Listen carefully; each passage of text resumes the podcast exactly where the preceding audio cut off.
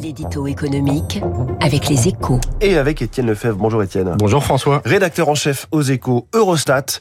Eurostat, c'est l'INSEE au niveau de l'Europe, a publié hier la dernière édition de son palmarès des pays qui taxent le plus. Et la France est toujours très bien, très bien placée, si l'on peut dire. Et oui, la France reste en tête de la zone euro, seulement devancée par le Danemark sur l'Europe entière. Mais attention, il y a quand même du mieux. Le taux de prélèvements obligatoires, à savoir la somme de tous les impôts, taxes et cotisations, a représenté 47% du PIB dans l'Hexagone l'an dernier, soit 4,8 points de plus que la moyenne européenne. C'est beaucoup, mais on était à près de 6 points en 2020 et 7 points en 2017, souligne une étude du site spécialisé FIPECO publiée en exclusivité par Les Échos. Et si l'écart a baissé, c'est grâce à la diminution des impôts de production, 10 milliards d'euros en moins dans le cadre du plan de relance et de l'impôt sur les sociétés dont le taux a été ramené de 33% à 25% depuis 2017. Autre motif de satisfaction, le poids des cotisations qui a nettement baissé depuis le basculement vers la politique de l'offre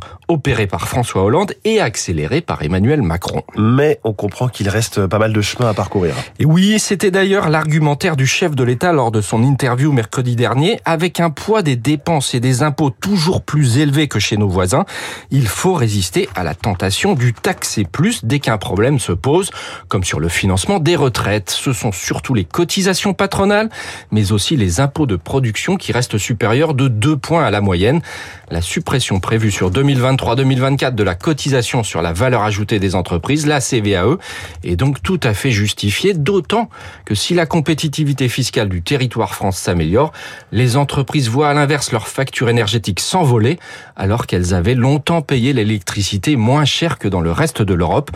La course à la compétitivité est décidément semée d'embûches. Merci Étienne Lefebvre des Échos, les Échos qu'on peut lire en ligne en ce jour férié, leséchos.fr avec donc cette info exclusive à la une que vous de, nous livrer. La France garde la pression fiscale la plus forte de la zone euro, mais réduit l'écart. Les petites bonnes nouvelles, on l'apprend quand même. Il est 7h13, dans un instant, la star de l'écho.